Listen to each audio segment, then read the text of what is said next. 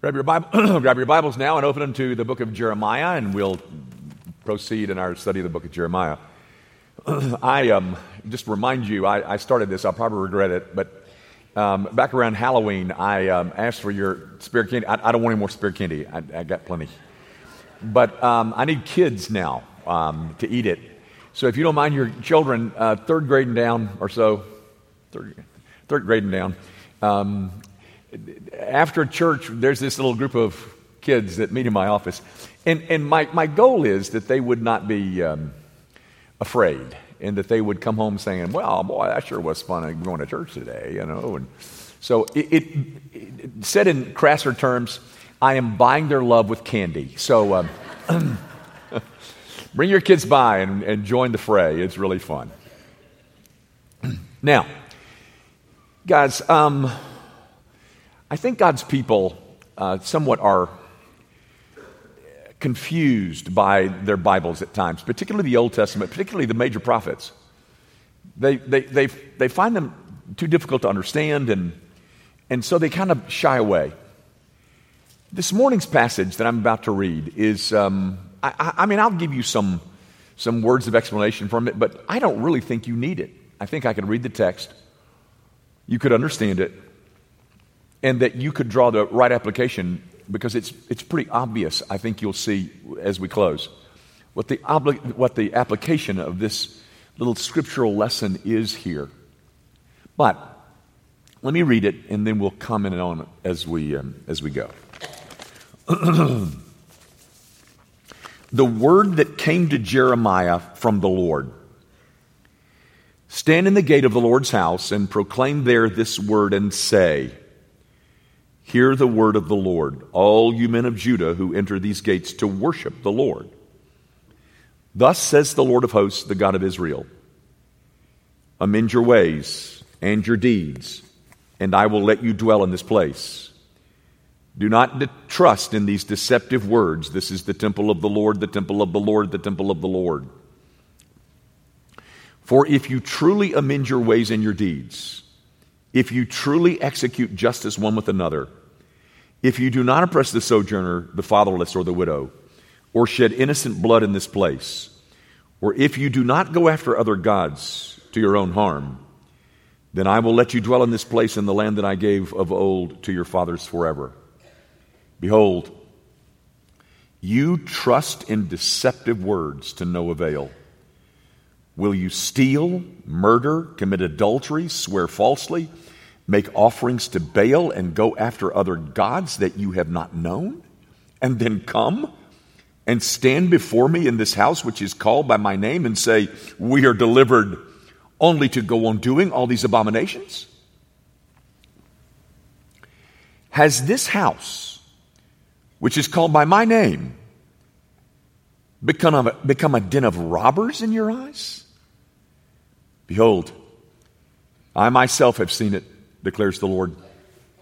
Go now to my place that was in Shiloh, where I made my name dwell at first, and see what I did to it because of the evil of my people Israel.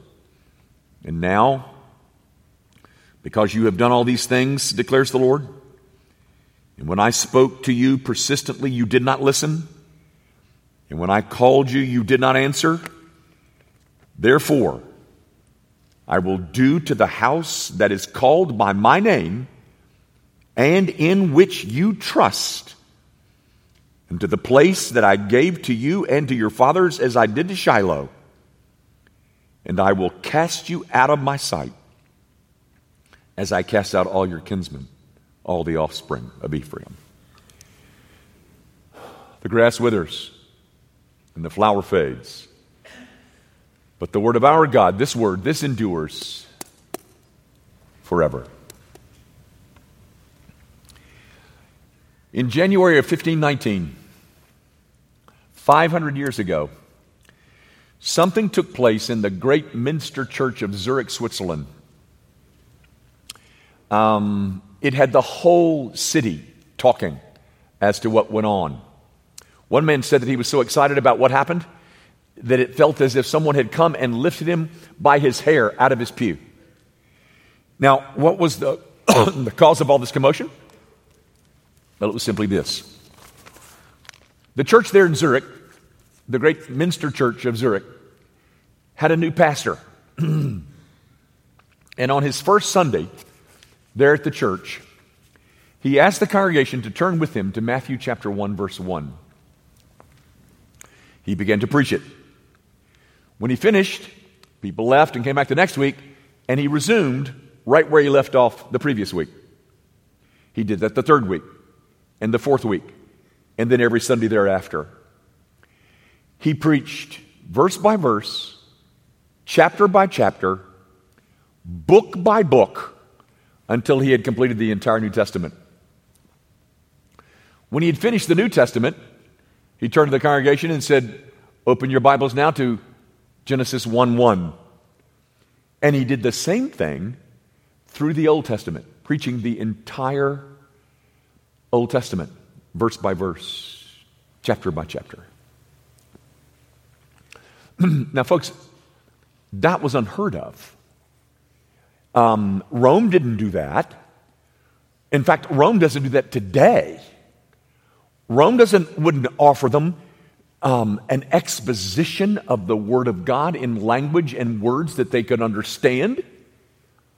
And so it didn't take long until all of that, that area of Europe was clamoring to get to the, the great Minster Church in Zurich so that they could hear the Word of God taught them in words that they could understand.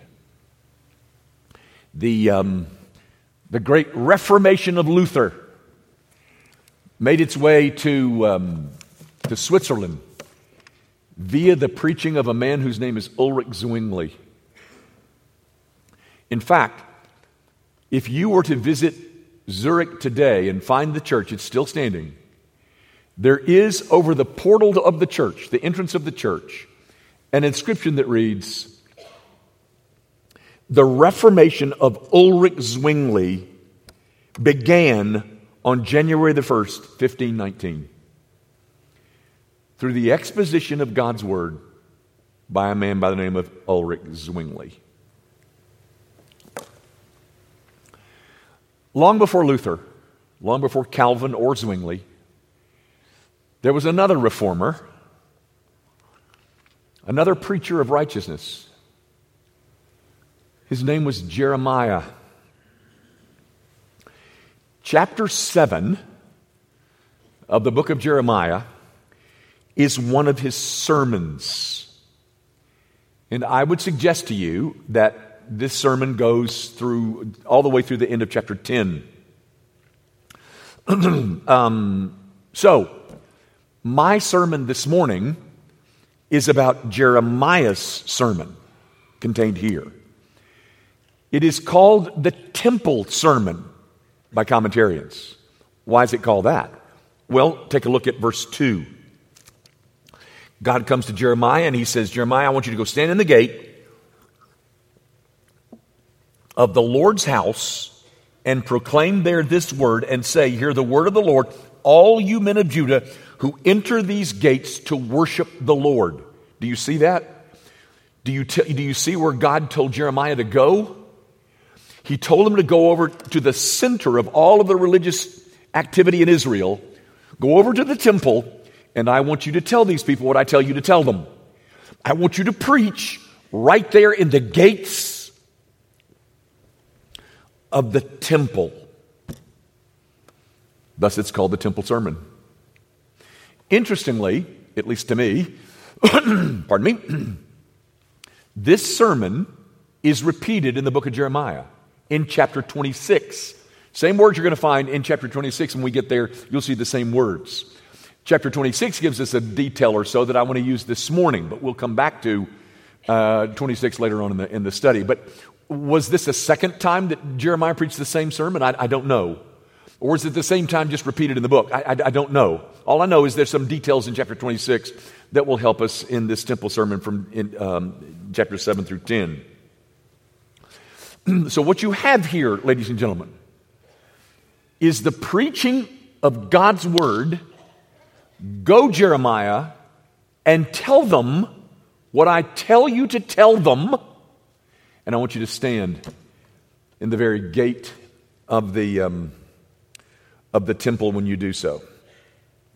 Now, gang, um, before we go a whole lot further, it might help us, I, I, hope, to just review a little bit of the history, where, where this is located, where this sermon is located. I think it will help you to know at least one little fact. So bear with me. The book of Jeremiah opens by telling us that uh, Jeremiah started his ministry in the 13th year of King Josiah. Um, in the 18th year of King Uzziah, uh, uh, uh, Josiah, which means that Jeremiah had been at it for about five years, um, Josiah commands that the temple be refurbished, that the temple had fallen into disrepair and it needed to be repaired and fixed up. In the process of refurbishing the temple, you remember the book the book is found. The, the Bible is found. How, how, did they lose the five books of Moses? I don't know, but they lost it. And they find it, launching Israel into a revival. Now, after that, after that great discovery, and the temple is, is uh, being refurbished and the book is found, Josiah, the king, in a very ill advised piece of uh, decision making, enters into a piece of warfare with Egypt. And Josiah the king is killed in Carchemish by Pharaoh Necho. The people then put uh, Jehoahaz on the throne, and he lasts all of three months. Pharaoh Necho didn't like him, comes to town and replaces him with his puppet, Jehoiakim. Now, all of that uh, location is something that you'll get in chapter 26. but, but the point of all of that, guys, is this. When Jeremiah preaches this sermon,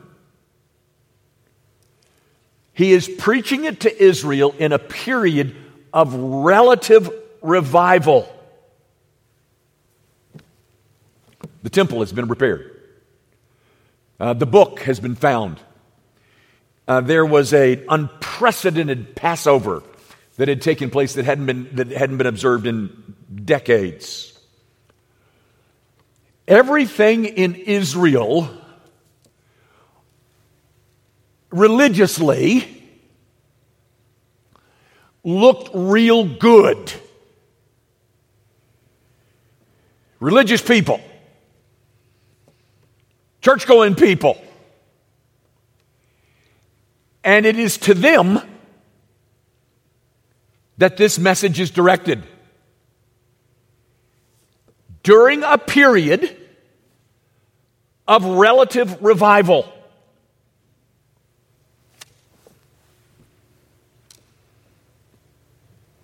Israel really looked like she's doing well. But did you notice the message? Beginning of verse 5. No, um, verse 8. Behold, you trust in deceptive words to no avail.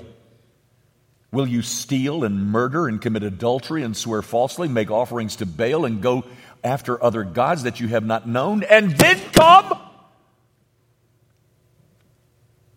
and stand before me in this house which is called by my name and say, we are delivered?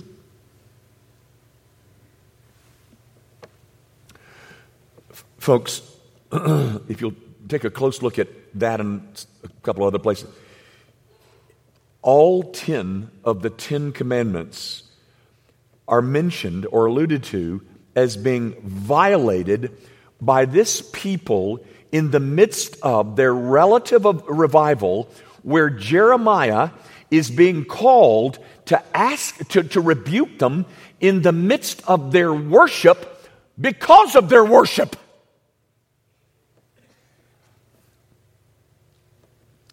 There was this grand religious show that was going on. While at the same time, all of this behavior is going on to the point that They were guilty of injustice, idolatry. By the way, chapter 10 in the sermon recounts or describes all of the idolatry about the idols that you have to carry and they don't see and they don't hear and they don't breathe and you've got to tote them from place to place. All of this is going on in a period that Israel called a revival after the book was found, after this unprecedented Passover. And even in the midst of this revival, so called, idolatry is rampant. The commentarians call it a, they had developed what they call a temple salvation. Did you notice it in verse 4? Do not trust in these deceptive words. This is the temple of the Lord, the temple of the Lord, the temple of the Lord. Do you see what they're doing, ladies and gentlemen? They're, they're, treating the temple as if it's some kind of magical tool, some kind of religious rabbit's foot, kind of a, a four leaf clover, a good luck charm. It was, it was superstition. But they said, as long as we have the temple of the Lord, the temple of the Lord, the temple of the Lord, everything's fine. Having the temple, they concluded gave them the right to live immorally.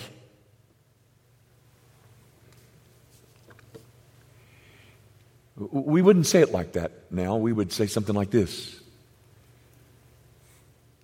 I go to church, I go to church, I go to church. And somehow, my going to church has given me the permission.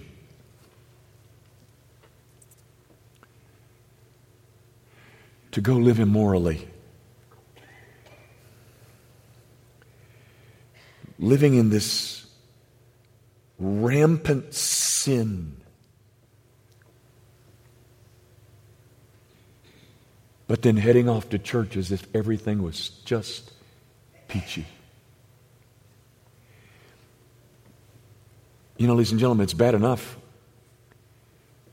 to engage in all this disobedience. But then to come to a conclusion that it's okay because I go to church. Adding this enormous piece of hypocrisy to cover up all of my disobedient living? They, um, they sin boldly. By the way, I pointed this out a couple of weeks ago in chapter 6 of Jeremiah. It's repeated in chapter 8, which, as I said, is a part of the sermon. It's, it's, um, it's, it's, it's right over there. They have healed the wound of my people lightly, saying, Peace, peace. Let's go to church and let's let all the prophets tell us what nice people we are and that everything is just fine and dandy. And then let's get back in our cars and let's get on with our immoral living. Because you see, the temple of the Lord, the temple of the Lord, the temple of the Lord. Or I go to church, I go to church, I go to church.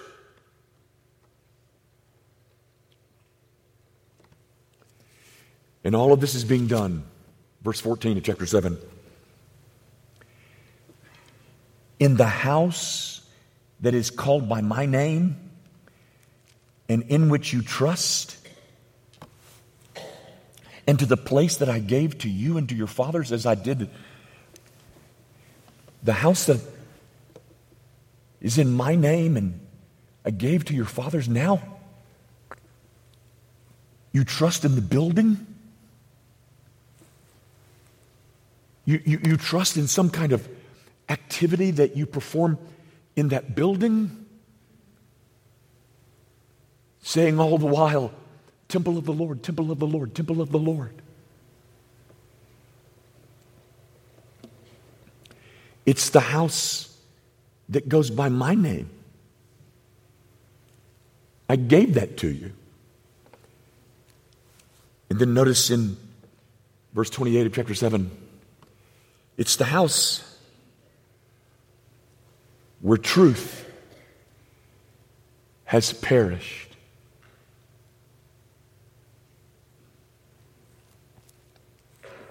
There's more truth there. You're going to go on over to that building and do all of your religious stuff in a place where it's called by my name and I gave it to you. But truth is gone. These are people that want those smooth words. You just tell us, Dr. Young, you just let us come on, come on in there. We'll come on, we'll, we'll keep coming to that church, yeah, boy, and we might even throw in a buck or two. And uh, you just keep preaching to us peace, peace. Tell us everything is okay. I would rather listen to you tell lies.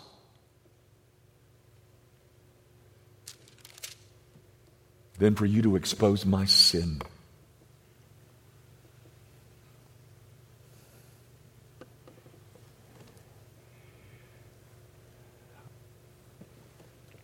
You can preach all you want, Dr. Young, about your Reformed theology and your views of baptism and teach us all the fine doctrine of the Apostles' Creed.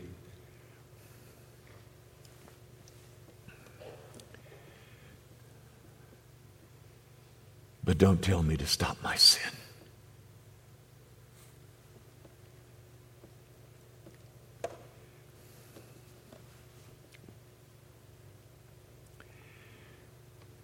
And when Jeremiah tries to take all this in,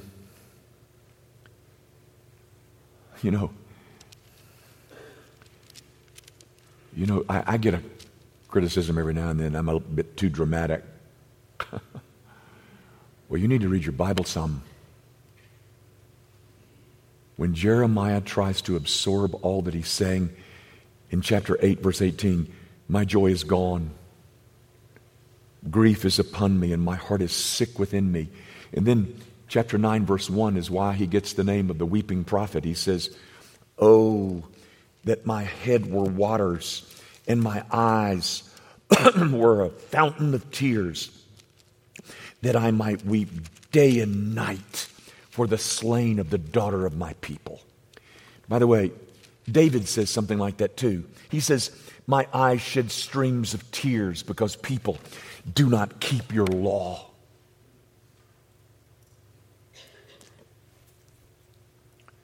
When I take a look at the church going crowd, the church going crowd that wants to continue in their sin,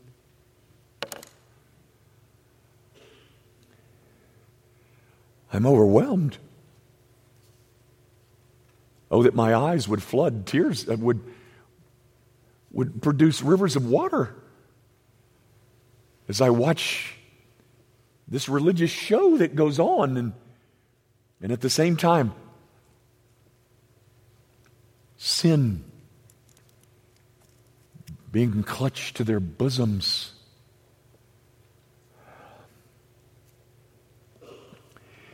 And when I look at this, I can only weep and I want to run. Chapter 9, verse 2. Oh, that I had in the desert a traveler's lodging place that I might leave my people and go away from them. Why, Jeremiah? Why is it that you want to run? Look at the next sentence. For they're all adulterous.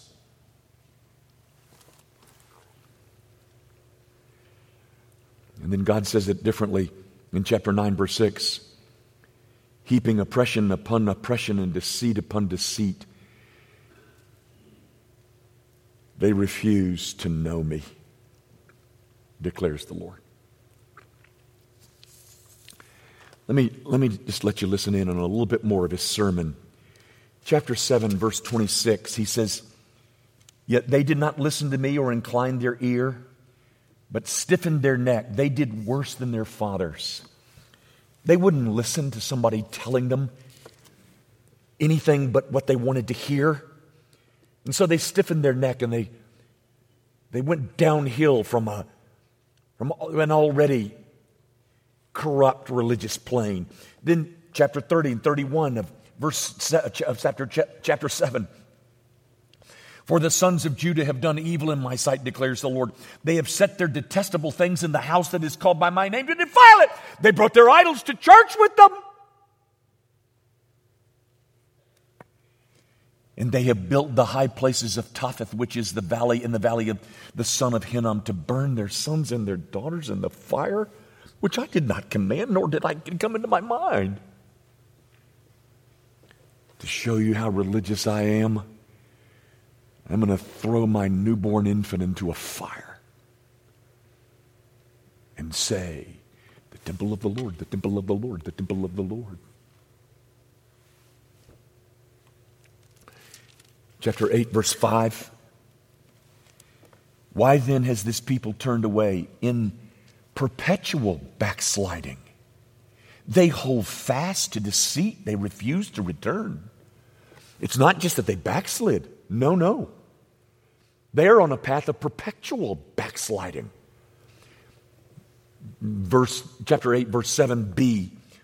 But my people know not the rules of the Lord. Rules? Who said anything about rules? I didn't know to be a Christian there were rules. Rules? Not not not for me. Why? You know I'm under grace. Verse 9, verse 8. How can you say we are wise and the law of the Lord is with us? But behold, the lying pen of the scribes has made it into a lie. I would say to you, ladies and gentlemen, you are living in a similar day. When men write stuff that they say represent this God, and they're lying to you. So that you can keep on living in your sin.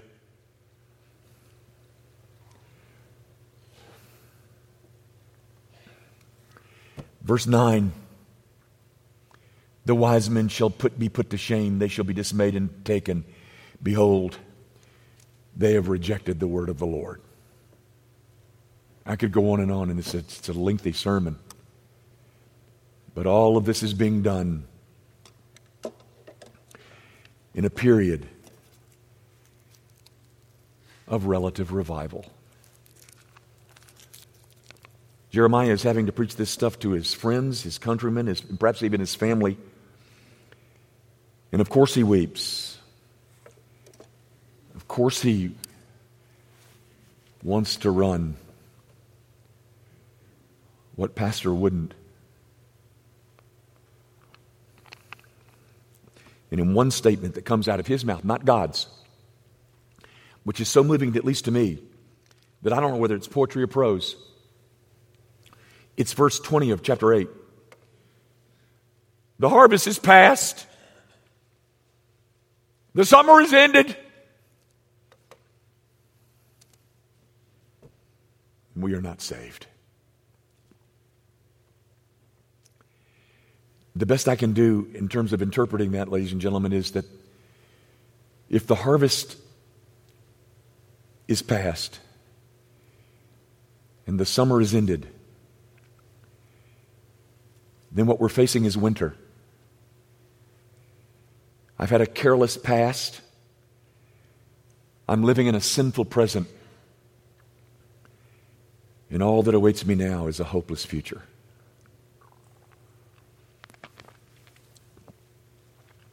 And to the preaching of this great reformer, how did they respond? Well, you're given that in uh, chapter 26. You don't need to turn out. I'm just going to read one verse. After the people heard this sermon that Jeremiah preached, this is what they said. And when Jeremiah had finished speaking all that the Lord had commanded him to speak to all the people, Then the priests and the prophets and all the people laid hold of him, saying, You shall die. We're not going to listen to this stuff. We'll listen to you if you talk about peace, peace. But if you keep talking about amending my ways and giving up my sin,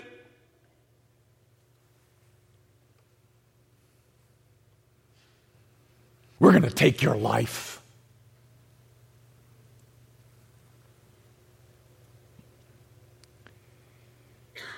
But, ladies and gentlemen, they are not the only respondents in this sermon. To their response, God responds. And he starts in his response in chapter 7, verse 12.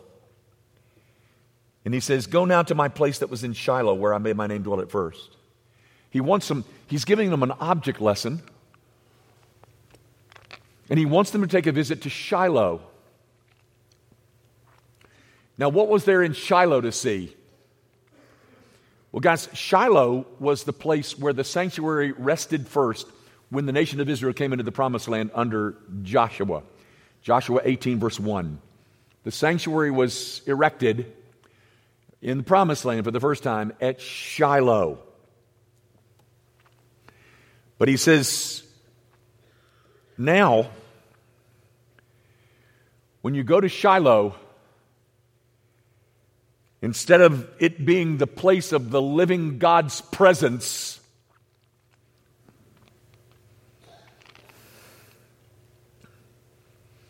all you're going to find is rubble. So, what's the point? What's the point of the object lesson? It is simply this, ladies and gentlemen the inevitable judgment of God. Telling them to go to Shiloh was like telling them to go to the place where God is not. Shiloh is the place where God once was, but He ain't there anymore. Shiloh is a, is a figure of speech to talk about the, the absence and the abandonment of a place where God once was. But He's not there anymore. because of sin. So, what God is saying to this audience is what I did to Shiloh is what I'm about to do to you.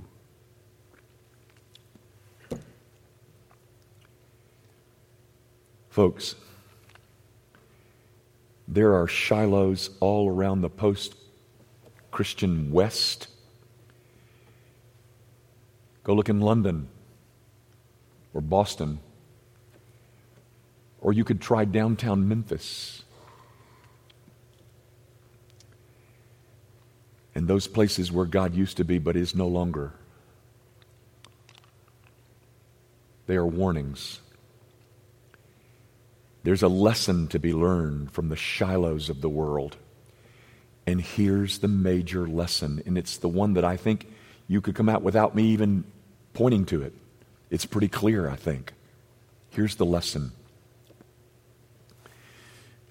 the true measurement of the reality of one's profession of faith is the effect that it produces on our conduct towards God and men.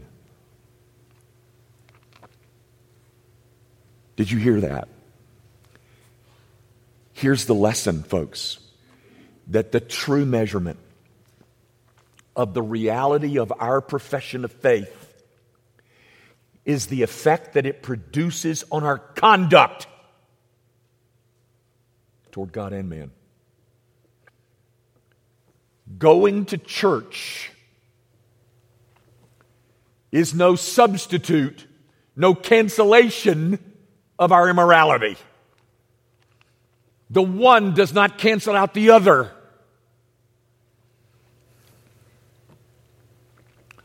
Let me say it differently. religious observance, divorced from moral obedience, cannot nor will not save you. Religious observance, divorced from moral obedience, will never save. Let me say it a different way for the theological types here. There is no justification without sanctification. Let me say it again differently. Where there is no changed life, there is no real life. Real life always produces changed life.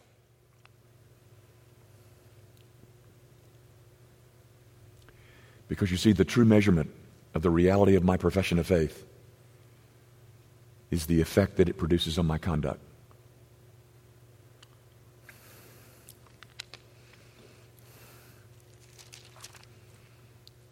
And then, in one last final emotional outburst, I wish I could wish I could say this or read this like he said it. Because he's sobbing while he says it. It's the last verse of chapter 8 when he cries, Is there no balm in Gilead? Is there no physician there? Do you, do you hear what's going on inside of him, ladies and gentlemen? Jeremiah looks at the, the state of the church and says, There's got to be something else. There's got to be a new way. There's got to be something more. Is there no balm in Gilead? Is there not a physician there who can fix this?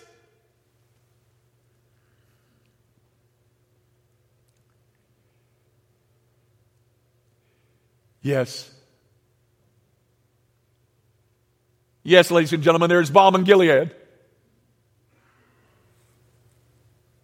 And there is a physician for every sin sick soul.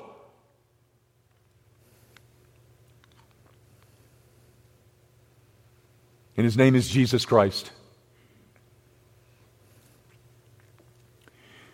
Ladies and gentlemen, neither I, nor the world, nor politics, nor government, nor social club, or whatever can offer you any balm for your sin sick soul. There's only one. There's only one physician for us, ladies and gentlemen. And it's not to become a member of this church. The physician is Jesus Christ and the balm that he offers is his finished work at Calvary.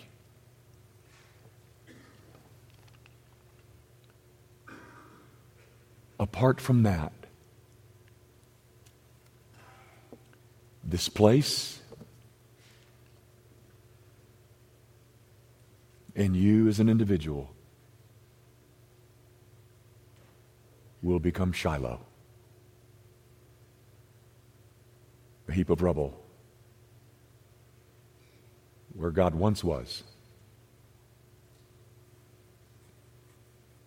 But He isn't any longer. Our Father, would you show your people from your word your determination to see us live honorable lives that are conformed more and more to the, um, to the image of Jesus Christ and that, that the gospel is something that produces more and more conformity to Christ and Him crucified. It's a, it's a path that means that we are more obedient more submissive and more reliant today than we were yesterday because we know more and more of our need. Might every man, woman, boy, and girl in this room see very clearly that the only hope that any of us have is a Savior who is Christ the Lord. Might he be seen in all of his saving splendor this morning. Do that. We ask it in Jesus' name. Amen.